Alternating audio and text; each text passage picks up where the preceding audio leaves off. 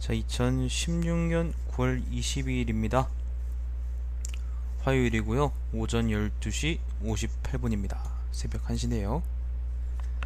아까 낮에 읽던 조세가 이어서 이번에는 권 44 위세가 제14를 읽어볼까 싶습니다. 이거는 그래도 아까 보고는 낫겠지. 안녕하세요. 늦었는데 들어오셨네? 아, 조세가는 50쪽이 넘었기 때문에 정말 힘들었는데 이거는 그래도 30쪽이네. 위나라의 선조는 필공 희고의 후손이다. 필공이라는 건 아마 그 진도 어디 필공을 얘기하는 거야? 진나라 필공인가?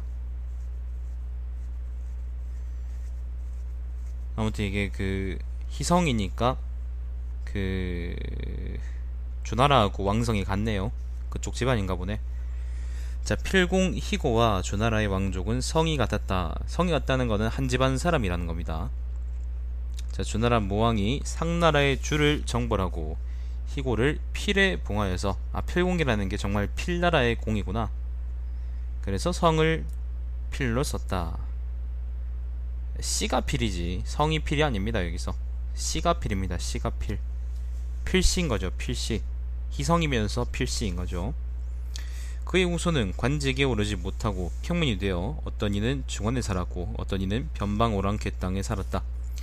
그의 후손 중에 필만이라는 자가 있었는데 그는 진나라 헌공을 섬겨 벼슬을 하였다. 필만이라는 사람은 내가 진세가 읽을 때 봤던 적이 있는 것 같은데, 이게 여러분 모든 것들을 다 기억할 수는 없어요. 여러분 머리는 컴퓨터가 기억하는 뭐 오메가짜리 1.43메가짜리 그 3.1인치 그 플로피 디스크만도 못해요. 받아들이세요. 그리고 그냥 여러분이 만약에 필만이라 그랬다 그러면 필만은 옛날에 내가 어디선가 들어봤던 것 같은데 라고 생각이 난다면 괜찮은 거예요. 어떻게 그걸 다 기억하겠어요. 평생 써야 될 머리를 고3 때 혹사당하고 혹사당하잖아요. 그러니까 나중에 쓸 때가 생겼을 때 쓸 수가 있나? 대가리가 텅텅 비어가지고. 자, 아무튼 여러분이 그래서 이런 것들을 다 기억을 못하더라도 어쨌건 한번 들어봤다 라는 게 기억이 난다면 그거는 괜찮은 거라는 얘기입니다. 자, 헌공 16년에 조숙이란 사람이 어자가 되고, 어자라는 거는 벼슬 이름이겠지. 그러니까 지휘관을 보조하는 역할을 합니다. 필만은 우위가 되어 곽경위 나라를 공격하여 멸망시켰다. 이거는 아까 조세가에 나왔던 얘기네요. 경 땅에는 조숙을 대부로 봉하였고 위 땅에는 필만을 대부로 봉하였다. 아, 그래서 필씨가 이제 위씨가 됐구나. 보건이 말하기를 필만의 후손은 반드시 크게 번창할 것입니다. 만자는 이거 만만자입니다. 만만, 우리 만점 할 때 그 만자. 만수이고 가득 찬 수이고 위자는 높고 큰 것을 의미한다. 잃어볼 때에는 개천의 뜻이 담겨있는 것이다. 개천이라는 것은 하늘을 연다.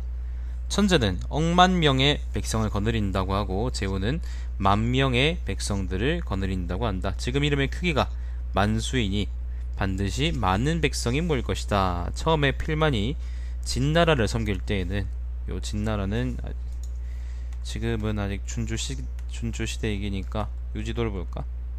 요지도를 볼까요? 요 진나라입니다. 요 진나라를 섬길 때에는 얻은 점괘는 둔괴에서 비괴로 변화했다. 신료가 이를 풀어 말하기를, 신료는 사람 이름입니다. 길하다, 둔괴는 견고함을 뜻하고 비괴는 진입을 뜻하는데 이보다 더 좋은 점괘가 또 어디 있겠습니까? 그의 후손이 반드시 번창할 것이오 라고 하였다. 필만이 녹봉을 받은 지 11년째가 되던 해에 헌공이 죽었고, 진나라 헌공입니다. 그의 네 아들이 왕위를 쟁탈하느나 나라가 개판이었다. 필만의 자손들은 날로 번창하여 자신들이 제후로 봉해진 곳에 지명을 따서 위씨로 하였다. 필만의 후손이 무자를 낳았고 위무자는 위씨 집안의 자손 자격으로 진나라의 공자 중이를 섬겼다. 중이가 나중에 문공이죠. 진나라 헌공 21년에 무자가 중희를 따라 도망하였다. 19년에 돌아와서 중희가 즉위하여 진나라 문공이 되어 위무자로 하여금 위씨 집안의 봉토를 세습하게 하였다. 또 그를 대부의 대열에 올려주고 위 땅을 통치하도록 하였다. 위나라 무자는 위 도자를 낳았다. 도자는 위의 통치구역을 곽땅으로 옮겼다. 그는 아들 위강을 낳았다. 위강은 진나라 도공을 섬겼다. 도공 3년에 제후들과 회맹하였다. 도공의 동생 양간의 군대 대열이 물러나자 위강이 양간에게 모욕을 주었다. 도공이 빡쳐서 말하기를 제후들을 회맹한 것이 명예 때문인데 지금 과인의 동생을 욕되게 하였도다 라고 하며 위강을 죽이려고 하였다. 어떤 이가 도공을 설득하여 도공이 멈추었다. 마침내 위강을 행정관에 임명하여 그로 하여금 융족, 적족과 화약을 맺도록 하여 융족과 적족을 속국으로 삼았다. 진나라 도공 11년 도공이 말하기를 과인이 위강을 임용한 이래 8년 동안에 수없이 제후들을 귀합하고 융족, 적족과 화약을 맺었으니 이는 그대의 공의로다 라고 하며 악기를 하사하니 그가 제3 사양한 연후에 악기를 받았다. 그 후 안읍으로 옮겨 통치하였다. 안읍이라는 게 이제 위나라의 초기 수도인데 어딜까? 뭐 이 근처 어디겠죠? 내가 어떻게 알겠어요, 그죠? 아무튼 그 대량하고는 다른 곳입니다. 자, 안읍으로 옮겼다. 위강이 죽은 후 시호를 소자라고 하였다. 발길소자입니다. 그는 위영을 낳았다. 위영은 위나라 헌자를 낳았다. 헌자는 진나라 소공을 섬겼다. 소공이 죽고 나서 육경이 강해졌고 공실은 약해졌다. 육경은 여기서 범씨, 중앙씨, 지씨, 위씨, 한씨, 조씨 이렇게 6 대부들 집안을 얘기합니다. 자, 진나라 경공 12년에 한선자가 퇴임하였고 위헌자가 국정을 맡게 되었다. 진나라의 종족인 기씨와 양설씨가 서로 증오하며 공격하여 육경들이 그들을 죽이고 그들의 봉업을 모두 빼앗아 10개 현으로 나누고 육경들이 각기 자신들의 자식들로 하여금 현의 대부가 되게 하였다. 요 얘기는 조나라 세가에 남아있죠. 진세가에도 잘 나와있습니다. 헌자와 더불어 조간자, 중앙문자, 범헌자가 함께 진경으로 있었다. 진나라의 재상으로 있었다. 그 14년이 지나서 공자가 노나라에서 국정을 도왔다. 또 4년이 지나서는 조간자가 진양의 난으로 인하여 한나라 위나라와 같이 범씨 중앙씨를 공격하였다. 요 얘기는 조세가에 잘 나와있죠. 위헌자는 위치를 낳았다. 위치는 조앙과 함께 범씨와 중앙씨를 공격하였다. 위치의 손자가 위나라 환자인데 한강자, 조양자와 더불어 지백을 멸하고 그 땅을 나누어 가졌다. 환자의 손자는 문후도이다. 위나라 문후원년은 문후도이다 라고 되어 있는데 문후도이다 아마 그런 얘기겠죠. 번역을 왜 이렇게 했지? 위나라 문후원년은 진나라 영공원년이다. 여기서 진나라는 요진나라입니다. 서쪽 진나라 원년이다. 영공원년이다. 이는 한무자, 조한자, 주나라 위왕 등과 같은 시대이다. 위나라 문후 6년에는 소량의 성을 축성하였다. 13년에는 자격으로 하여금 자격이라는 거는 사람 이름 같은데 문후의 태자랍니다. 나중에 이제 무후라네요. 자격에게 번과 방 땅을 공격하게 하여 그곳 주민들을 몰아냈다. 16년에는 진나라를 정벌하여 16년에 진나라 정벌에서 임진, 월리의 성을 축조하였다. 임진이라는 곳은 그 항구 이름인데 이 근처 어디 아닐까요? 아, 참 이거는 참 전국시대니까 요지도 볼까? 요지도를 보죠. 임진이라는 게 이제 요 근처에 있는 항구일 거예요. 정확히 어딘지는 잘 모르겠는데 황하가에 있는 그 땅입니다. 내가 어떻게 그걸 다 알겠어요, 그죠? 여튼 그렇답니다. 안읍은 여기네요. 여기가 위나라의 초기 수도죠.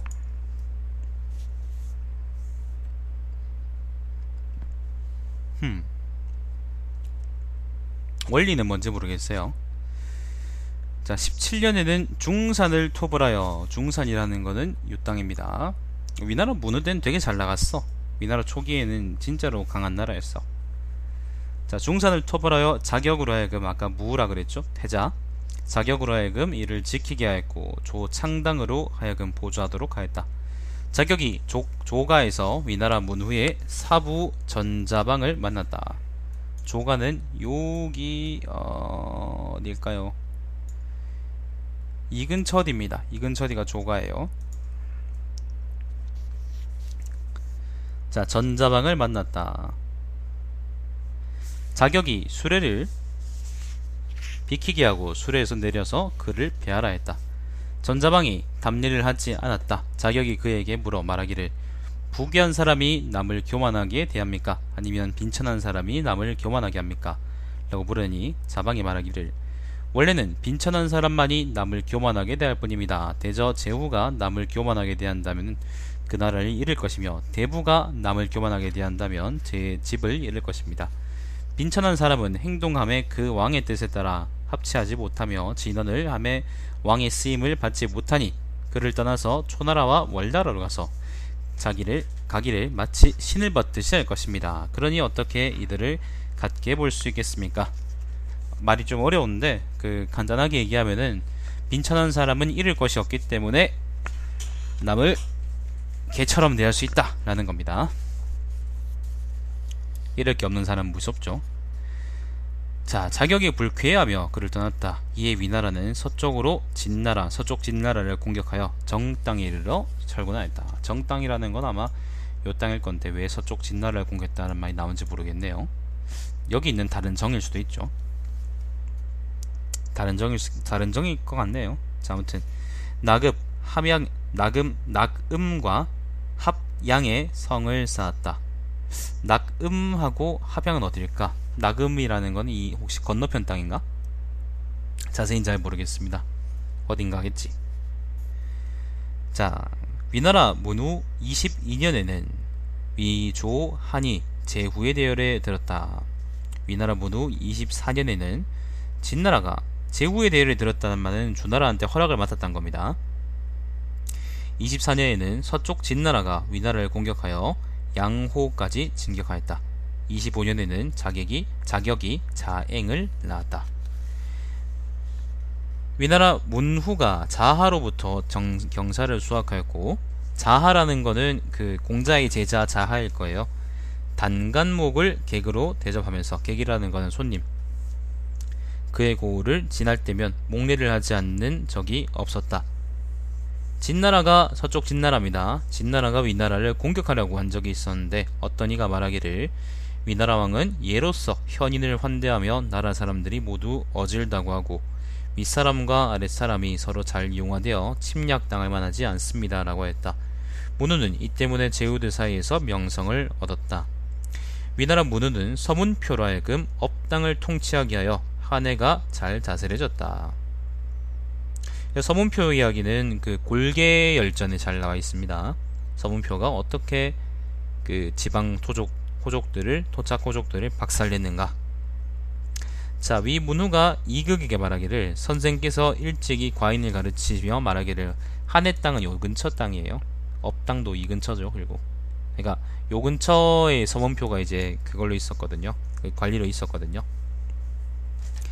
자, 위문우가 이극에게 말하기를, 선생께서 일찍이 과인을 가르치지며 말하기를, 집안이 가난하면 양처를 그리게 되고 그린다는 말은 그리워하게 되고, 나라가 양처라는 거는 좋은 처요. 좋은 처, 와이프 잘 만나라 그런 말입니다. 나라가 혼란하면 훌륭한 재상을 그리게 된다 라고 하셨습니다. 지금 이 나라의 재상을 임명함에 성자 아니면 적황인데 두 사람이 어떻습니까? 이극이 대답해 말하기를, 내가 듣기로 비천한 자가 존귀한 사람을 평하지 않고 소원한 사람이 가까운 사람을 평하지 않는다고 합니다. 저는 궐문 밖에 있는데 감히 왕의 명을 받을 수가 없습니다 라고 하니, 문후가 말하기를, 선생께서는 일에 임하셔서 사양하지 마십시오 라고 하였다. 이격이 말하기를, 왕께서 세밀히 관찰하시지 않은 까닭입니다. 평소에 지낼 때에는 그에 가까운 사람들을 살피고, 부귀할 때에는 그와 왕래가 있는 사람들을 살피고, 관직이 있을 때에는 그가 천거한 사람을 살피고, 곤공한 상황에서는 그가 하지 않는 일을 살피고, 어려울 때에는 그가 취하지 않는 것을 살피십시오. 이 5가지만 살피면 좋게 인선을 하실 수가 있는데 어찌 저의 조언을 기다리십니까? 라고 하니 문우가 말하기를 선생께서는 관부로 돌아가십시오. 과인의 지상은 정해졌습니다. 라고 하였다. 이격이 급히 나와서 적황의 집을 방문하였다. 적황이 말하기를 지금 들으니 왕께서 선생을 불러 재상 선임 문제를 물었다고 하는데 도대체 누구를 재상으로 정하였습니까? 라고 하니 이격이 말하기를 위나라 성자가 재상이 되었습니다. 라고 하였다. 이에 적황이 빡친 기색을 하며 말하기를 귀로 듣고 눈으로 볼 때 제가 어찌 위성자보다 못합니까? 서하의 군수는 내가 천가했습니다. 왕께서 내심 업당 때문에 근심하실 때 내가 서운표를 추천하였습니다. 왕께서 중산을 정별하실 때 제가 악양을 천가했습니다. 악양은 그 중산을 정벌한 위나라의 장군이죠. 악신일족이 좀 유명합니다, 여러분. 그 악양의 후손이 그 연나라 장군으로 제 나라를 개박살낸 악의입니다. 요거는 악의 열전인가에 나와있죠. 중산을 토벌한 후에는 이를 지킬 사람을 찾지 못하여 제가 선생을 추천하였습니다. 태자가 사부가 없어 제가 굴후부를 추천하였습니다. 제가 어찌 위성자만 못하겠습니까? 라고 하니 이극이 말하기를 그대가 그대의 왕에게 나를 진언한 것이 어찌 장차 큰 벼슬을 구하기 위함이었습니까? 왕께서 재상 정하는 문제에 대해서 물으시기를 성자 아니면 적황인데 두 사람이 어떠합니까? 라고 하셔서 제가 대답해 드리기를 임금께서 세밀히 관찰하지 않은 까닭입니다. 평소에 지낼 때에는 그에 가까운 사람들을 살피고 부귀할 때에는 그가 왕래가 있는 사람들을 살피고 관직에 있을 때에는 그가 천간 사람을 살피고 곤궁한 상황에서는 그가 하지 않는 일을 살피고 어려울 때에는 그가 취하지 않는 것을 살피십시오. 이 5가지만 살피면 좋게 인선하실 수 있는데 어찌 저의 조언을 기다리십니까? 라고 하였습니다. 이 때문에 위성자가 재상이 된 것을 알았습니다. 또한 그대가 어찌 위성자와 견줄만 한다는 말입니까? 위성자는 식록이 천종인데 식록이라는 거는 녹봉이요. 이 천종, 천종이라는 게 단위겠죠. 천종인데 그 중에 10분의 9는 밖으로 쓰고 10분의 1만을 집에서 사용하게 하기 때문에 동쪽에서 복자하, 전자방, 단간목 등 세 사람을 얻었습니다. 이 사람은 모두 왕께서 스승으로 삼았습니다. 그대가 올린 5사람은 왕께서 모두 신하로 삼았습니다. 어찌 그대가 위성자와 비교될 수 있단 말입니까? 라고 하였다. 적황이 범칙거리다 저를 2번 올리며 말하기를 제가 비천한 사람입니다. 선생에 대한 대답이 부당하였습니다. 원컨대 평생 토락 선생의 제자가 되겠습니다. 라고 하였다. 26년에는 객산이 무너져 황하를 막아버렸다. 32년에는 정나라를 공격하였다. 정나라라는 거는 여기 요 땅이죠. 지금 여기는 안 표시되어 있는데 요 근처에 있던 나라입니다. 정나라를 공격하였다. 산조의 성을 축조하였다. 주읍에서는 진나라 군사를 물리쳤다. 서쪽 진나라요. 35년에는 제나라군이 위나라의 양릉을 점령하였다. 36년에는 진나라 군사가 위나라의 음진을 침공하였다. 지금 보면 이제 여기저기서 이제 막 치고받고 있죠, 그죠? 38년에는 진나라를 공격하여 무화성에서 패전하였다. 진나라 장수 식을 생포하였다. 이에 위나라 문후가 죽고 자격이 즉위하니 그가 바로 무후이다. 위무후 원년에는 조경후가 전나라 경후가 새로 즉위하였고 공자 사기 난을 일으켰으나 실패하자 위나라로 도망하여 위군과 더불어 한단을 습격하였으나 역시 실패하고 철수하였다. 2년에는 안읍과 왕원에 성을 쌓았다. 7년에는 제나라를 공격하여 상구읍에까지 이르렀다. 9년에는 적이 회에서 위군을 패퇴시켰다. 적이라는 거는 이 근처에 있던 이민족입니다. 이게 여기 보면 전부 다 얘들 영토로 표현되어 있는데 실제로는 이게 이런 식으로 평면적으로 지배하지 못했죠. 오기로 하여금 제나라를 공격하게 하여 영구에까지 이르렀다. 제나라 위왕이 즉위하였다. 그 여기서 오기가 바로 여러분이 그 손자하고 오자 할 때 나오는 바로 그 오자입니다. 그 오자가 이제 바로 요시대 사람이에요. 자, 11년에는 제나라 위왕이 즉위하였다. 11년에는 한주와 더불어 진나라 땅을 삼분하고 진나라를 여기 중간에 있는 진나라 원래 있던 진나라를 멸망시켰다. 그 진나라에서 이제 한나라, 위나라, 조나라가 나왔지만 진나라는 멸망하지 않고 계속 있었거든요. 그리고 나중에 짜글라지죠. 자, 13년에는 진나라, 서쪽 진나라 헌공이 역양으로 천도하였다. 15년에는 북린에서 조나라 군사를 물리쳤다. 16년에는 초나라를 공격하여 노양을 취하였다. 무후가 죽고 자앵이 즉위하니 바로 그가 해왕이다. 노양이 어딜까요? 노양, 뭐 이 근처 어디 땅이 아닐까요?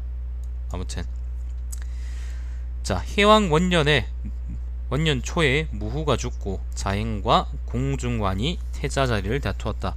공손기가 송나라로부터 조나라로, 송나라는 여기입니다. 송나라로부터 조나라로, 다시 조나라에서 한나라로 들어와서 한의후에게 이르기를 위행과 공중환이 태자 자리를 다투는데 왕께서도 들으셨습니까? 지금 위행은 왕착을 얻어 상당을 통제하고 있으니 실로 이것은 위나라의 반을 차지한 것입니다. 그러므로 그를 제거한다면 위나라를 무너뜨리는 것은 정해진 것입니다. 상당은 요 땅입니다.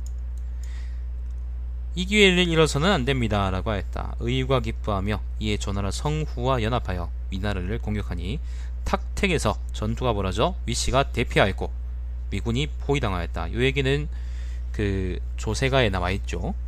조나라가 한나라 이르기를 위왕을 제거하고 공자완을 즉위시킨 이후에 위 땅을 떼어가지고 철수하면 우리에게 이롭습니다 라고 하니 한나라가 말하기를 안됩니다. 위나라 왕을 살해하면 남들이 우리를 잔악하다고 말할 것이며 땅을 떼어가지면 남들이 우리를 탐욕스럽다고 할 것입니다. 이것은 위나라를 둘로 나누는 것만 못합니다. 위나라를 둘로 나누면 송나라, 위나라보다도 강해지지 못하니, 여기서 이제 요 말은 뭐냐면은 여기 있는 위나라, 요 위나라를 둘로 나누면은 송나라하고 위나라, 여기 송나라, 위나라, 작은 위나라를 의미하거든요. 송나라, 위나라는 이제 전국 칠흥에 들지 못하는 약소한 국가였기 때문에 거기 비유한 거예요. 자, 송나라, 위나라보다도 강하지 못하니 우리는 영원토록 위나라로부터의 우환이 없을 것입니다 라고 하였다. 그러나 조성우가 듣지 않았다. 한의후가 불쾌하며 정예 부대를 이끌고 밤에 철수하였다. 해왕이 죽지 않고 나라가 둘로 나뉘지 않은 까닭은 두 집의 모의가 불화를 일으켰기 때문이다. 만약에 한 집의 모의를 따랐다면 위나라는 반드시 나누어졌을 것이다. 그러므로 왕이 적자가 없으면 그 나라는 처부술만 하다 라고 하는 것이다. 적자가 없다. 후계 구도죠. 후계자가 이제 안정적이냐 안정적이지 않냐에 따라서 그 나라가 예를 들면 위기 상황에서 얼마나 역량을 잘 발휘할 수 있느냐 라는 게 결정되기 때문에 지금 요 얘기가 딱 그 얘기인 거죠. 자, 2년에는 위나라가 마릉에서 한나라를 패배시켰고 회땅에서 조나라를 패배시켰다. 3년에는 제나라가 위나라의 관땅에서 위군을 물리쳤다. 5년에는 한의후와 태경에서 회동하였다. 무도의 성을 축조하였다. 한나라와 위나라 군대가 진나라에게, 서쪽 진나라입니다, 서쪽 진나라에게 패배당하였다. 6년은 송나라의 의대를 공격하여 취하였다. 9년에는 회땅에서 한나라를 패배시켰다. 진나라와 소량에서 회전하였는데 진나라는 위장 공손좌를 포로로 잡았고 위나라 장군 공손좌를 포로로 잡았고 방땅을 취하였다. 진헌공이 죽자 아들 효공이 즉위하였다. 효공 때 상황이 진나라의 재상이 되죠. 아무튼 지금 이 근처에서 서로 치고받고 싸우고 있는 거예요. 지금 얘기를 보면은 제나라 가끔 나오고 얘 안 나오고, 그죠? 조나라, 위나라, 한나라, 진나라가 서로 지금 치고받고 싸우고 있잖아. 얘들이 지리적으로 가까웠을 뿐 아니라 옛날에 진나라가 삼진으로 분리되기 전에도 진나라하고 많이 치고받고 싸웠었거든요. 그러니까 패권이 이래요. 제나라는 뭔가 좀 동떨어져 있고 중원지방의 산서성, 섬서성이니까 산서하고 섬서성 지방의 패권은 이제 여기 원래 진나라하고 진나라가 다투었고, 그리고 중원지방의 패권을 두고는 보통 또 진나라하고 초나라가 다투었는데 지금 그 전국시대 초기에는 여기 진나라 그 다음에 조위 한 세 나라가 서로 많이 다투었다 라고 얘기할 수 있는 거죠. 그러다가 이제 점점 진나라가 강해지고 요 나라들이 몰락하게 되는 겁니다. 읽어보면 기록이 그렇잖아요. 기록이 보면은 누가 싸웠다 라는 걸 보면 적어도 어느 나라들끼리 지금 세력 다툼을 하고 있다라는 걸 우리가 알 수 있으니까요.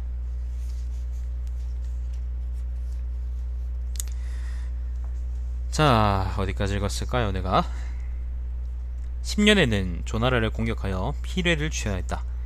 혜성이 나타났다. 12년에는 유성이 낮에 떨어져 큰소리가 나왔다. 14년에는 조성우와 호 땅에서 회맹하였다. 15년에는 노나라, 위나라, 송나라, 정나라의 군주가 위혜왕을 아련하러 왔다. 노위, 그 다음에 송정인데 여기 노나라, 그 다음에 여기 작은 위나라, 그 다음에 여기 송나라, 그 다음에 여기 정나라. 정나라가 아직 망하기 전입니다. 정나라는 나중에 한나라한테 망하죠.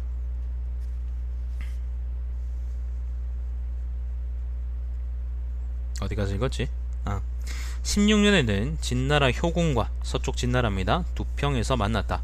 송나라를 침공하여 황지를 빼앗았다가 다시 송나라에게 빼앗겼다. 황지라는 땅은 요 근처 일 텐데, 잠깐만요, 한번 볼까? 여기 요지도에 있을 거야.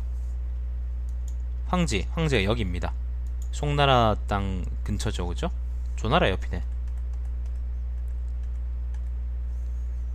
아마도 뭐 이 근처 땅, 이 근처 되겠다. 이 근처 되가 황지겠네요.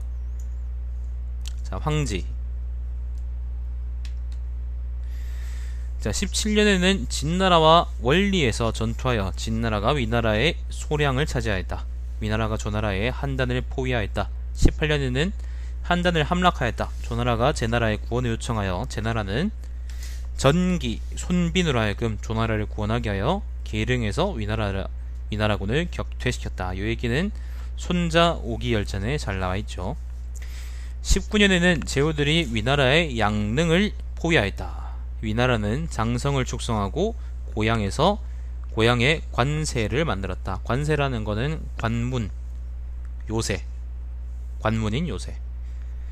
20년에는 한단을 조나라에게 되돌려주고 장수 위에서 맹양을 맺었다. 21년에는 동에서 진나라와 회동하였다. 조성우가 죽었다. 28년에는 제위왕이 죽었다. 중산군이 위나라의 재상이 되었다. 평가 뭐해? 자, 30년에는 위나라가 조나라를 공격하자 조나라가 제나라에 급히 구하였다. 제나라 선왕이 손자병법을 사용하여 조나라를 구하고 위나라를 격퇴시켰다.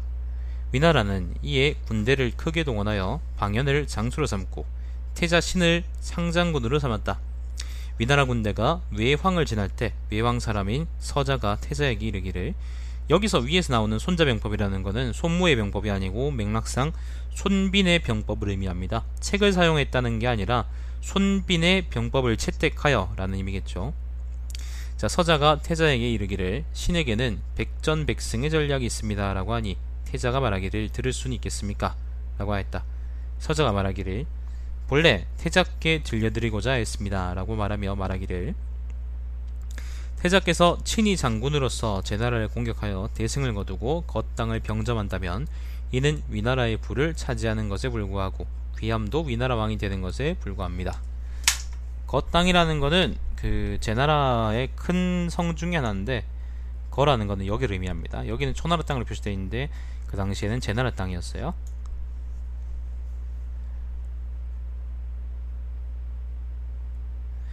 만약에 제나라에 승리하지 못한다면 차후로는 위나라가 없는 것입니다. 이것이 신이 말하는 백전백승의 전략입니다 라고 하니 태자가 말하기를 좋소, 반드시 공의 말에 따라 철군하도록 하겠소 라고 하였다.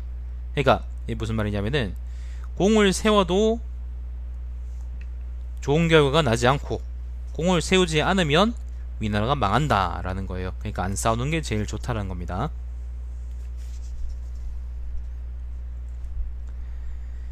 서자가 말하기를 태자께서 비록 철퇴하고자 해도 그럴 수가 없습니다. 태자로 하여금 전쟁을 하도록 권한 이들 중에는 공을 세우고자 하는 이들이 많았습니다. 태자께서 비록 철수하고자 해도 아마 그리 되지는 않을 듯 싶습니다. 과연 태자가 철수하려고 하니 그의 어자가 말하기를 출정하려다가 귀환하는 것은 패배하는 것 같습니다 라고 하였다.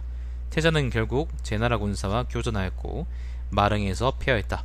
제군이 태자 신을 포로로 잡고 장수 방연을 죽임으로써 위군은 이에 대패하였다.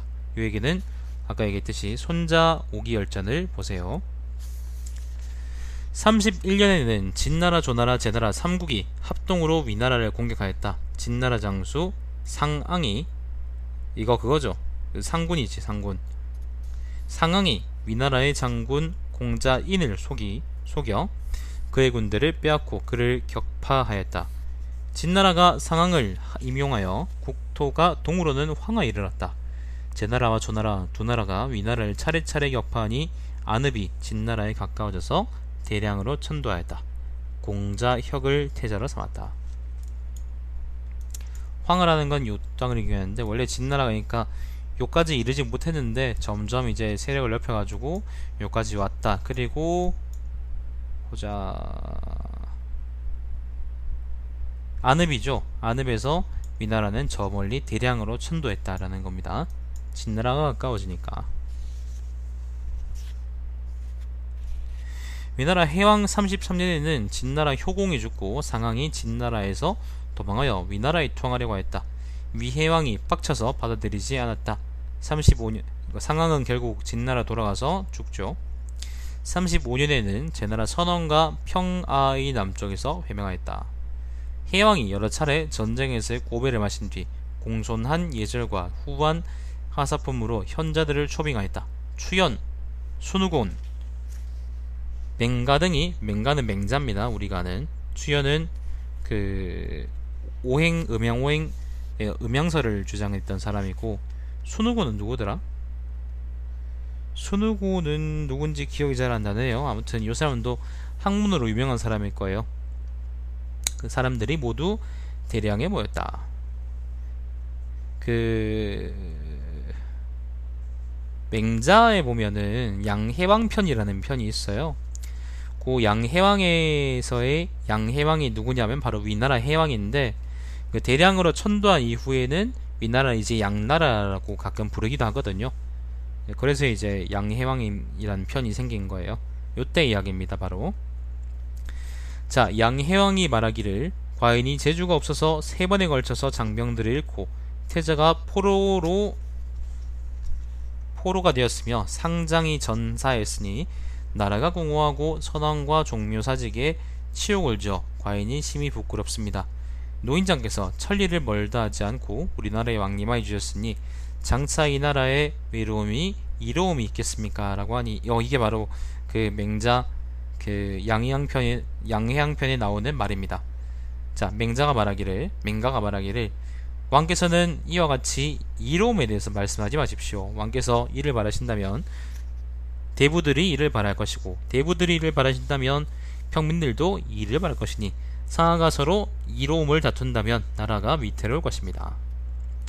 왕이 되는 데에는 인과 의가 있을 따름이며 어찌 이로움을 바라십니까? 라고 하였다. 36년에는 제나라 왕과 견해서 다시 해명하였다.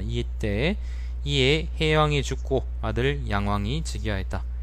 양왕 원년에는 제후들과 서주에서 해명하여 서로 왕으로 칭하였다. 부친 해왕을 왕으로 추존하였다. 서주는 어디냐면은 이 근처 땅, 요 근처 땅이 서주입니다. 왜 저기서 해명했는지 모르겠네요. 자, 5년에는 서쪽 진나라가 조음에서 위나라 장군 용고의 군대 45,000명을 격퇴했고 초와 고곡을 포위하였다. 고곡이라는 거는 여기서 어딘지 모르겠는데, 이게 그 진나라, 그 큰 진나라 있죠, 북쪽 진나라의 중요한 성체 중 하나인데, 여기가 고곡이네요. 요지도에서는 대략 한 이 근처, 여기 장평 근처 어디겠네. 여기가 고곡이겠네요. 자, 진나라에 하서 땅을 넘겨주었다. 원래 여기 하서 땅, 요 땅이죠. 요 땅이 위나라 땅이었는데 오기가 여기를 지켰었거든. 근데 여기를 빼앗겼다. 자, 6년에는 진나라와 응에서 화동하였다. 진나라가 위나라의 땅 분음, 피지, 초를 취하였다. 위나라가 초나라를 공격하여 형산에서 격퇴시켰다. 7년에는 형산이라는 거는 형산이 어디더라? 어디겠지? 잘 모르겠다. 이 근처 어디겠죠? 형산. 자, 7년에는 위나라가 상군 전체를 진나라에게 바쳤다. 상군이라는 거는 요쪽에 있는 땅입니다. 이 근처 어디예요? 정확히 보신다 그러면은 뭐 여기 요 땅입니다. 요게 상군이에요. 여기서는 대략 한 이 근처 어디겠죠? 자, 상군에서 상군을 전체를 진나라에게 바쳤다. 진나라가 위나라의 포양을 함락시켰다. 8년에는 진나라가 초와 고곡을 돌려주었다. 12년에는 초나라가 위나라의 양릉을 격파했다. 제후들이 집권하면서 진나라의 재정, 재상, 장의와 설상에서 해명하였다. 그 유명한 장이네요. 13년에는 장의가 위나라의 재상이 되었다. 위나라에서는 여자에서 남자로 변한 사람이 있었다. 여자에서 남자로 변했다. 뭐지? 갑자기 뜬금없이 나오네. 진나라가 위나라의 고곡과 평주를 차지하였다. 평주라는 것은 여기 이 땅입니다. 그러니까 진나라가 계속 지금 동쪽으로 오고 있는 거예요. 영토가 이 지도는 기원전 350년에 고정되어 있는 지도니까 실제로 지금 내가 읽고 있는 책에서는 사기 세가에서는 계속 이게 시간이 변하고 있잖아요. 그죠? 5를 감안해서 읽으셔야 돼요. 자, 어디까지 읽었습니까? 16년에는 양왕이 죽고 아들 예왕이 즉위하였다. 장이가 다시 진나라로 돌아갔다. 위나라 예왕 원년에는 5개 국이 합동으로 진나라를 공격하였으나 여기서 5개 나라는 위나라, 한나라, 초나라, 조나라, 연나라입니다. 제나라 빼고 다. 제나라는 그 당시에 진나라하고 친했거든요. 원교 근공이라 그러죠. 자, 그랬으나 이기지 못하고 철수하였다. 2년에는 제나라가 위나라의 관진을 함락시켰다. 관진도 요 근처에 어디에 있는 항구인데 아마 이 근처 아닐까 싶은데 자세히 기억이 나질 않네요. 아무튼 황하가에 있는 항구예요. 진짜가 나로 진짜거든요. 자, 5년에는 진나라가 저리자로 하여금 위나라의 고곡을 공격하여 취하도록 하였는데 안문에서 서수를 쫓아버렸다. 이 저리자 이야기는 그 열전 중에 저리자 간무 열전이라고 있습니다. 요 얘기를 보세요. 저리자는 그 진나라의 뛰어난 장군입니다. 6년에는 진나라가 공자정을 태자로 세웠다. 공자정, 진왕정. 혹시 이게 진왕정인가? 그거 있잖아. 그거. 내가 그 시황제인가? 다른 사람인가? 한자는 같은데. 자, 진나라와 임진에서 회명하였다. 7년에는 제나라를 공격하였다. 진나라와 같이 연나라의 정벌에 나섰다. 8년에는 작은 위나라를 정벌하여 인접한 성 2곳을 점령하였다. 위나라 왕이 이를 근심하였다. 작은 위나라의 왕요. 자, 큰 위나라의 여의가 작은 위나라 왕을 아련하고 말하기를 청컨대 군사를 철수시킵시오. 성릉군을 면직시켜도 되겠습니까? 라고 하니 작은 위나라 왕이 말하기를 선생께서는 과연 유능하십니다. 저는 세세대대로 선생을 위나라에서 섬기고자 합니다. 여의가 성릉군을 보고 말하기를 전에 큰 위나라가 조나라를 공격하여 양장기를 끊어놓았고 연녀를 함락시켰으며 초나라의 분할을 도모하여 조나라를 둘로 나누고도 멸망시키지 않은 이유는 위나라를 연맹의 종주국으로 삼은 때문입니다. 지금 작은 위나라가 이미 멸망에 임박하여 장차 서쪽으로 진나라를 섬기고자 합니다. 진으로 하여금 작은 위나라를 관용하게 하는 것은 큰 위나라로 하여금 작은 위나라를 관용하게 하여 작은 위나라가 큰 위나라에 대한 가문을 그지없게 하느니만 못합니다. 라고 하니 성릉군이 말하기를 좋습니다. 라고 하였다. 여의가 큰 위나라 왕을 아련하고 말하기를 제가 작은 위나라를 대변하여 아뢰 말씀이 있습니다. 작은 위나라는 본디 주왕실과는 별개로서 소국으로 칭해지면서 진귀한 기물들이 많이 있습니다. 지금 나라가 어려움에 처해 있으면서 진귀한 기물들을 헌납하지 않는 것은 그들은 작은 위나라를 공격하는지 위나라를 풀어주든지 간에 왕께서 주관하지 않는다고 믿기 때문입니다. 이런즉 진귀한 기물이 비록 나온다고 하더라도 왕의 손에는 들어오지 않을 것입니다. 저의 작은 소견으로는 먼저 작은 위나라를 풀어주겠다고 말하는 자가 바로 위나라의 뇌물을 받은 자일 것입니다. 작은 위나라의 뇌물을 받은 자일 것입니다. 라고 하였다. 여의가 나가고 성릉군이 들어와서 큰 위나라 왕에게 작은 위나라에서의 철군건의를 하였다. 왕이 그 말을 듣고는 그의 군대를 철수하게 하고 성릉군을 면직시키고 평생토록 보지 않았다. 여의가 작은 위나라를 구했죠. 자, 군인에는 진나라 왕과 더불어 임진에서 회동하였다. 장의와 위장 등은 모두 위나라로 돌아왔다. 위나라의 재상 전수가 죽은 후에 초나라에서는 장의, 서수, 설공 등을 경계하였다. 초나라 재상 소가 소대에게 말하기를, 소대라는 것은 바로 소진의 동생이죠. 전수가 죽었으니 나는 장의, 서수, 설공 중에 한 사람이 위나라의 재상이 될까 염려됩니다. 라고 하니 소대가 말하기를, 그렇다면 누가 재상이 되면 당신에게 유리합니까? 라고 하였다. 수호가 말하기를, 저는 태자께서 친히 재상이 되길 바랍니다. 라고 하니 대가 말하기를, 저는 당신을 위하여 북으로 가서 위나라 왕을 뵙고 반드시 그로 하여금 재상이 되도록 하겠습니다. 라고 대답하였다. 수호가 말하기를, 어떻게 합니까? 라고 묻자 대가 대답해 말하기를, 당신께서 위나라 왕이라면 제가 당신을 양왕이라고 하니 대답해 말하기를, 생각하고 설명하겠습니다. 라고 하였다. 소호가 말하기를, 어떻게요? 라고 하니 대답해 말하기를, 대는 초나라에서 왔는데, 대라는 것은 소대죠. 소호가 매우 근심하여 말하기를, 전수가 죽었으니 나는 장의, 서수, 설공 중에 한 사람이 위나라의 재상이 될까 염려됩니다. 라고 하자 대답해 말하기를, 양왕은 현명한 왕이시니 반드시 장의를 재상으로 삼진 않을 것입니다. 장의가 재상이 된다면 반드시 진나라를 중시하고 위나라를 경시할 것입니다. 설공을 재상으로 삼는다면 서수가 재상이 된다면 필히 한나라를 중시하고 위나라를 경시할 것입니다. 설공을 재상으로 삼는다면 필히 재를 중시하고 위를 경시할 것입니다. 요 이야기는 그 장의열전에도 나와 있을 거고, 서수가 어디 나왔더라? 서수가 장의열전에 나왔던가? 자, 여튼 양왕께서는 현명한 왕입니다. 절대로 불리하게 하진 않을 것입니다. 라고 했습니다. 왕이 말하기를, 그러면 과인은 누구를 재상으로 해야 합니까? 라고 하면 대답해 말하기를, 태자께서 친히 재상이 되는 것이 낫습니다. 태자가 재상이 되면 이 세 사람은 모두 태자를 영원한 재상으로 여기지 않기 때문에 모두 힘써 자기 나라로 하여금 위나라를 섬기게 하여 재상이 되고자 할 것입니다. 위나라의 강력한 힘에다가 세 나라의 만승지국이 보필한다면 위나라는 절대로 안전합니다. 반드시 안전합니다. 절대로 안전합니다. 라는 게 뭐야? 번역을 어떻게 했길래?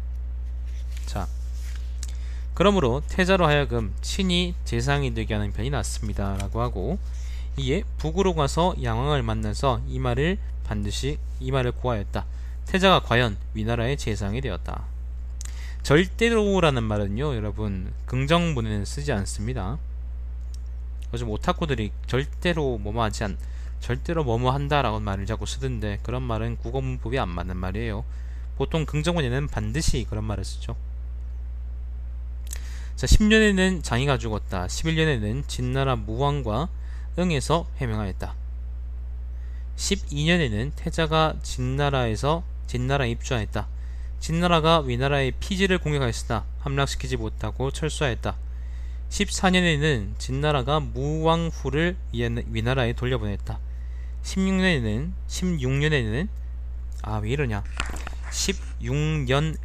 진나라가 위나라의 포반, 양진, 봉릉 땅을 함락시켰다. 17년에는 진나라와 임진에서 해명하였다. 진나라가 위나라의 포반을 돌려주었다. 18년에는 진나라와 같이 초나라를 공격하였다. 21년에는 제나라와 한나라와 더불어 함국에서 진나라군을 격퇴시켰다. 함국이라는 거는 그 진나라로 들어간 입구인 함곡환을 의미하겠죠. 이 근처가 될 겁니다. 23년에는 진나라가 다시 하회와 봉릉 땅을 위나라에 돌려주고 강화를 맺었다. 예왕이 죽고 아들 소왕이 즉위하였다. 위나라 소왕 원년에는 진나라가 위나라의 양성을 함락시켰다. 2년에는 진나라와 전쟁하여 위나라가 열세에 몰렸다. 3년에는 한나라를 도와서 진나라를 공격했으나 진나라의 장수 백희가 이괄에서 위나라 군사 24만 명을 죽였다. 6년에는 진나라에게 하동지방 400리 땅을 주었다. 하동이라는 거는 요 청하 동쪽을 의미하는 건데 점점 지금 위나라가 또 밀리고 있는 겁니다. 계속 동쪽으로. 백기의 시대면은 소양왕 시대인데 그때는 뭐 진나라가 거의 통일을 완료했을 때죠. 시황제는 숟가락 얹은 거예요. 소양왕이 다 해놨거든요. 소양왕이 50몇 년 동안 왕이 있었던가?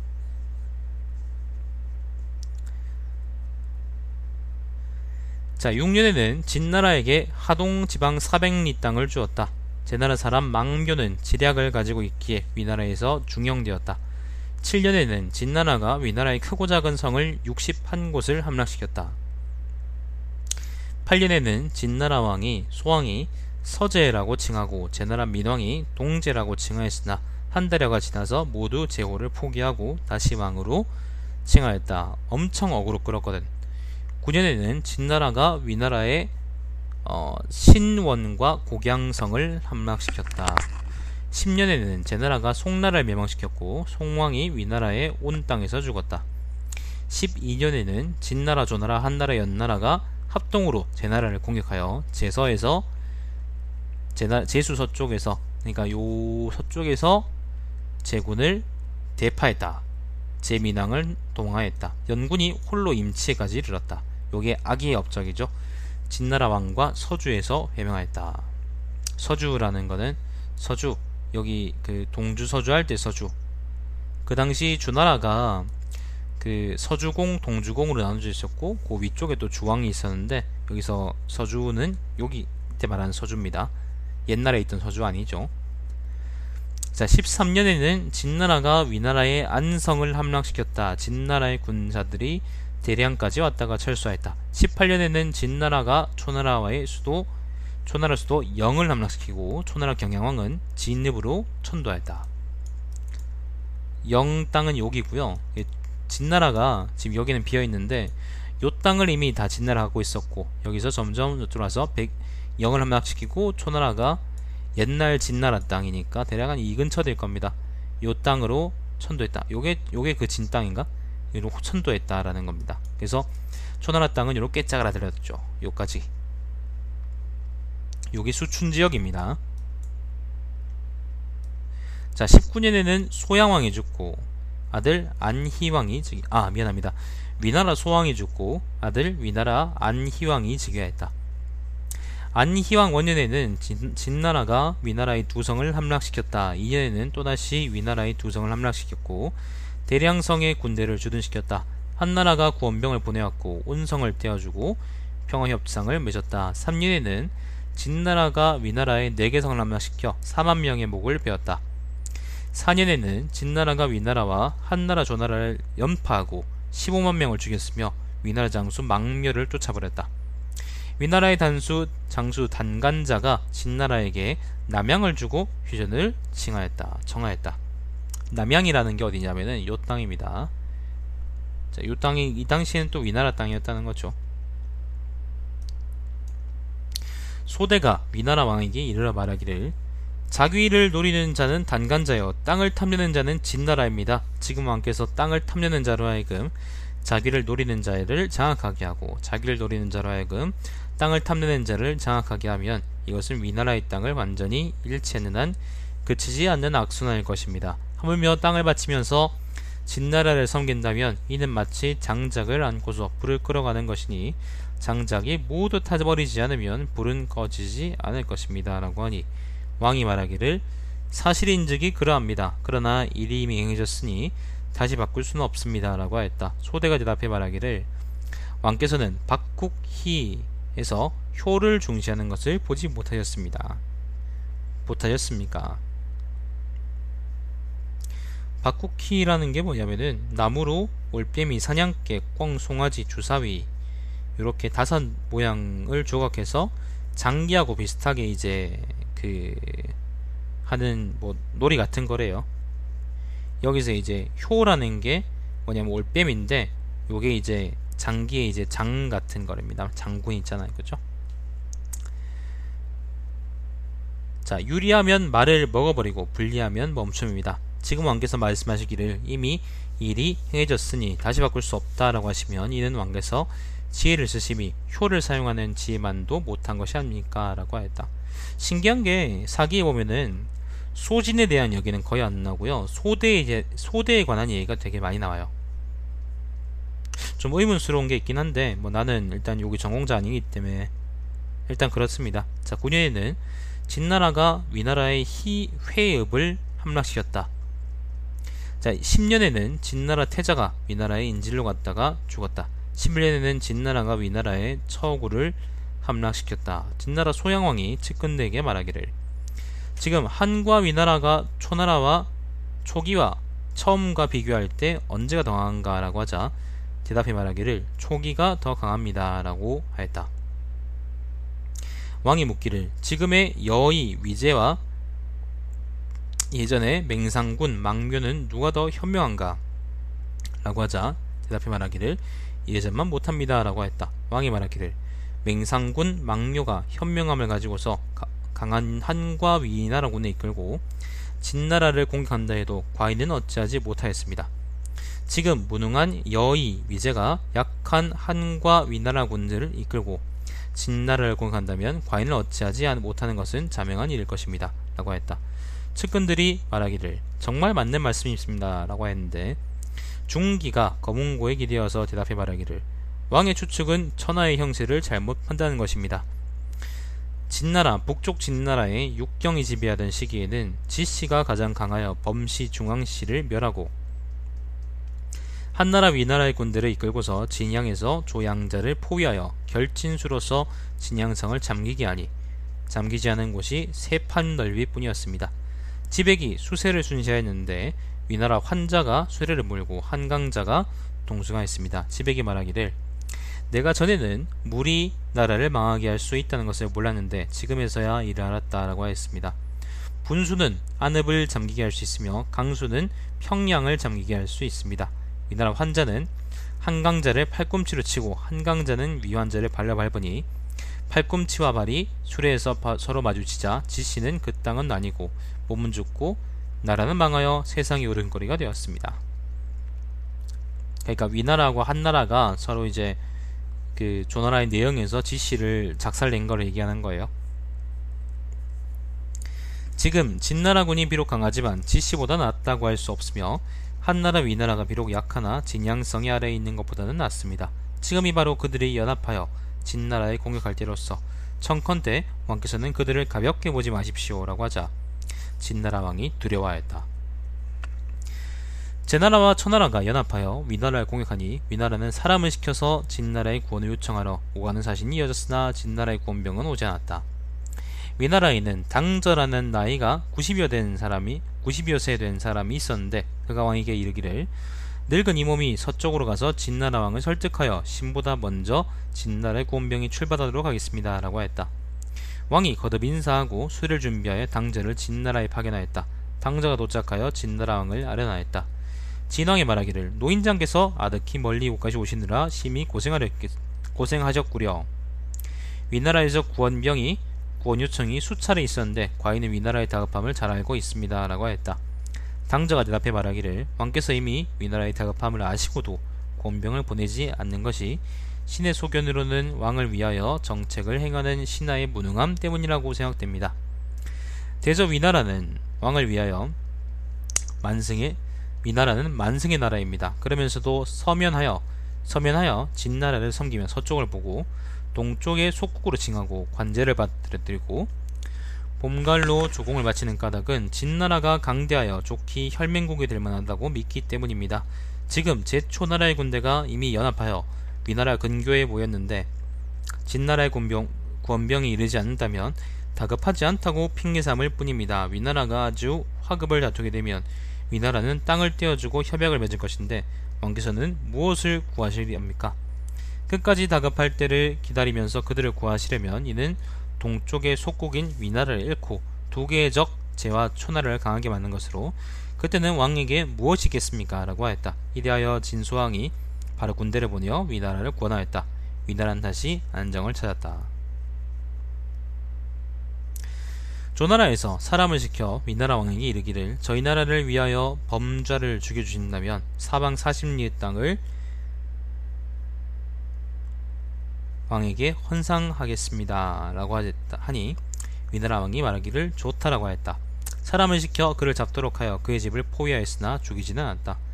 좌가 지붕 위로 올라가서 지붕을 타고 사자에게 말하기를 죽은 범자를 가지고서 교육하느니 차라리 살아있는 범자를 가지고서 교육하는 편이 낫습니다. 만약 내가 죽는다면 조나라는 왕께 땅을 떼어주지 않을 것인데 왕께서는 어찌하겠습니까? 라고 그러니 먼저 땅을 떼어받은 후에 저를 죽여도 됩니다 라고 하니 위나라 왕이 말하기를 그렇다 라고 하였다.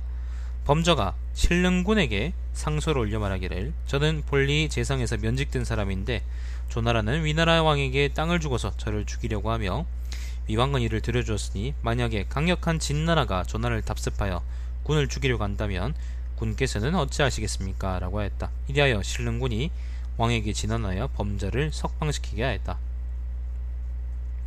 위왕은 진나라가 구원해주었기 때문에 진나라와 가까이하고 한나라를 공격하여 전에 빼앗긴 땅을 찾으려고 하였다. 무기가 진나라 위왕에게 말하였다. 무기가 신릉군이죠.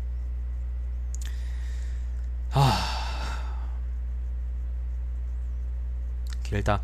진나라는 융족, 적족과 풍습이 같고 호랑이와 늑대와 같은 마음을 가지고 있어 잔폭하고 이익만을 추구하며 신용이 없으며 예의와 독행도 모릅니다.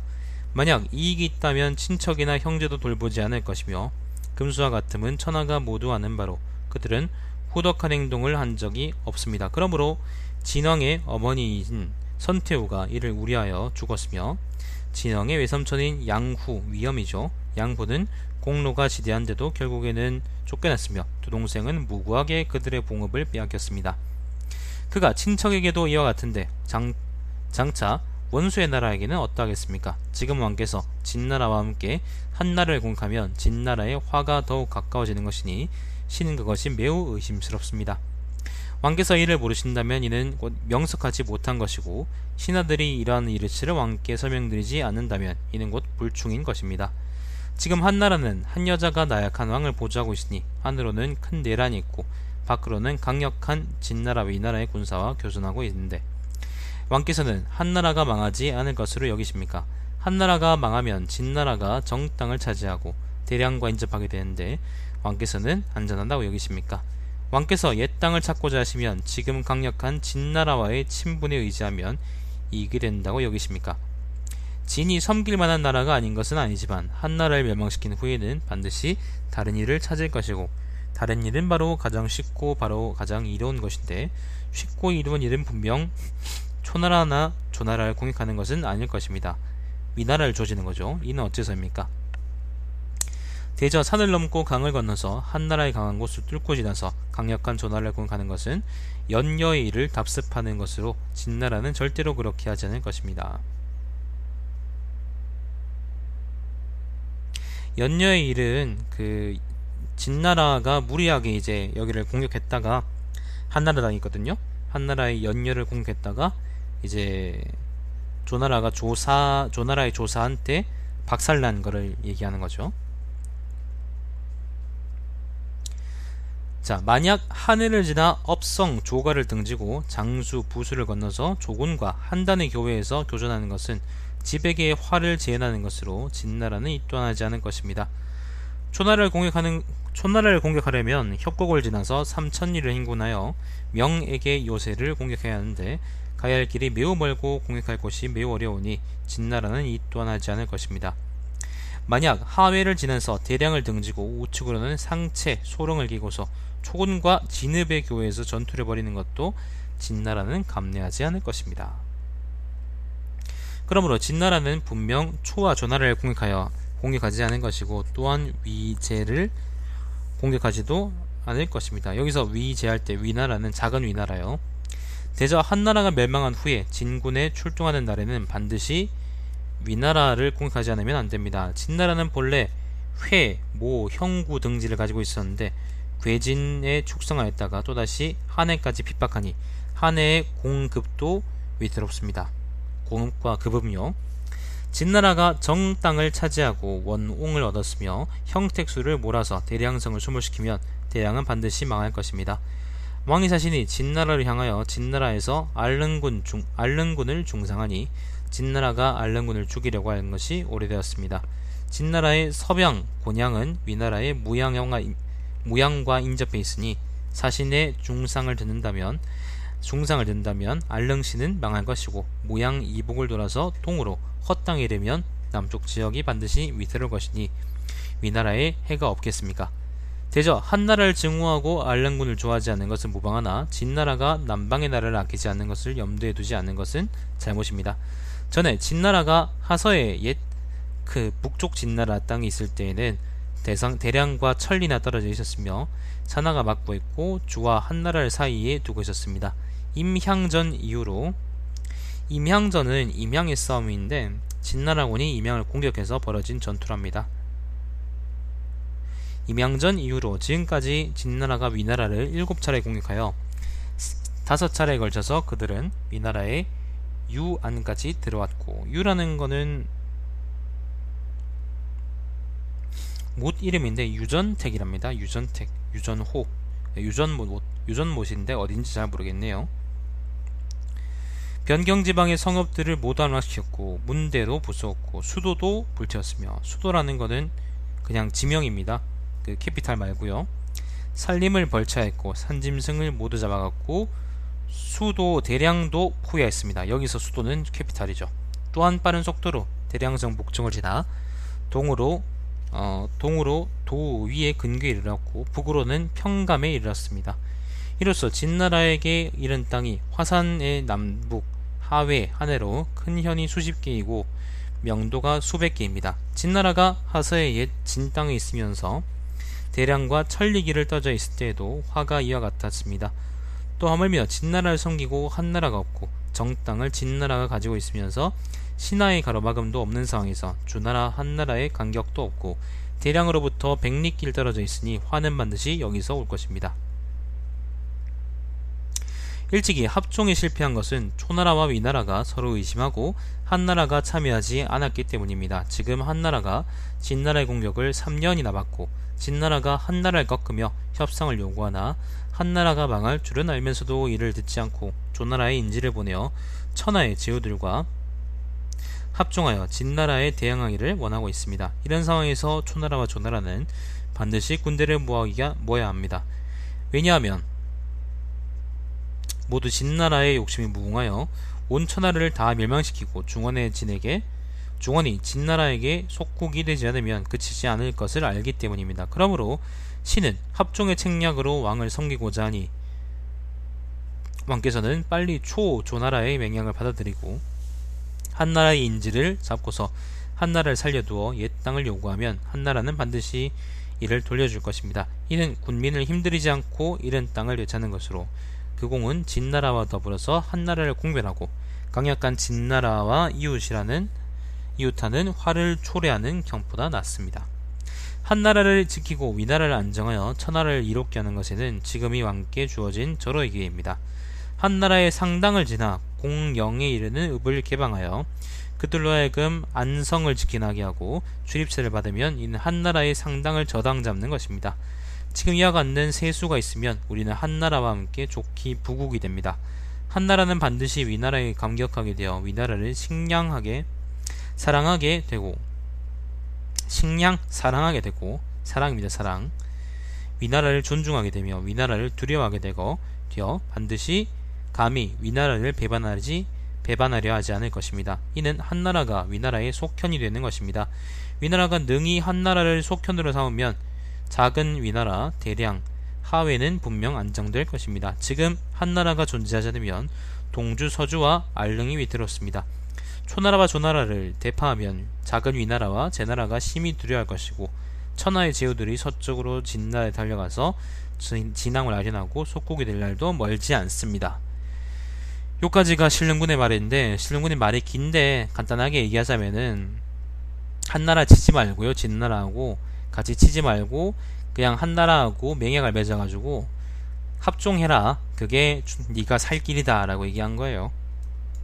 자, 20년에는 진나라가 조나라의 한단을 포위하여 신릉군 위무기가 왕명을 가탁하여 장군 진비의 군대를 이끌고 조나라를 구원하여 조나라가 온전할 수 있었다. 요게 장평대전 직후입니다. 위무기가 이에 조나라에 머물렀다. 신릉군이죠. 26년에는 진나라 소왕이 죽었다. 30년에는 위무기가 위나라로 돌아와서 다섯 나라의 군대를 이끌고 진나라를 공격하여 하회에서 진나라를 격파하고 몽오를 쫓아버렸다. 위나라 태자 증이 진나라 인질로 있었으므로 진왕이 노하여 위태자 증을 가두려고 했다. 허더니가 증을 위하여 진왕에게 말하기를, 공손희가 일찍이 위나라의 재상에게 말하기를, 청컨대 위군을 신속하게 파견하여 진나라를 공격하십시오. 진왕이 화가 나서 반드시 태자 증을 가둘 것입니다. 위왕은 또 이 때문에 화가 나서 진나라를 공격할 것이고 진나라는 반드시 태자 증을 해칠 것입니다 라고 하였답니다. 지금 왕께서 증을 가두는 것은 공손희의 음모가 실현되는 것입니다.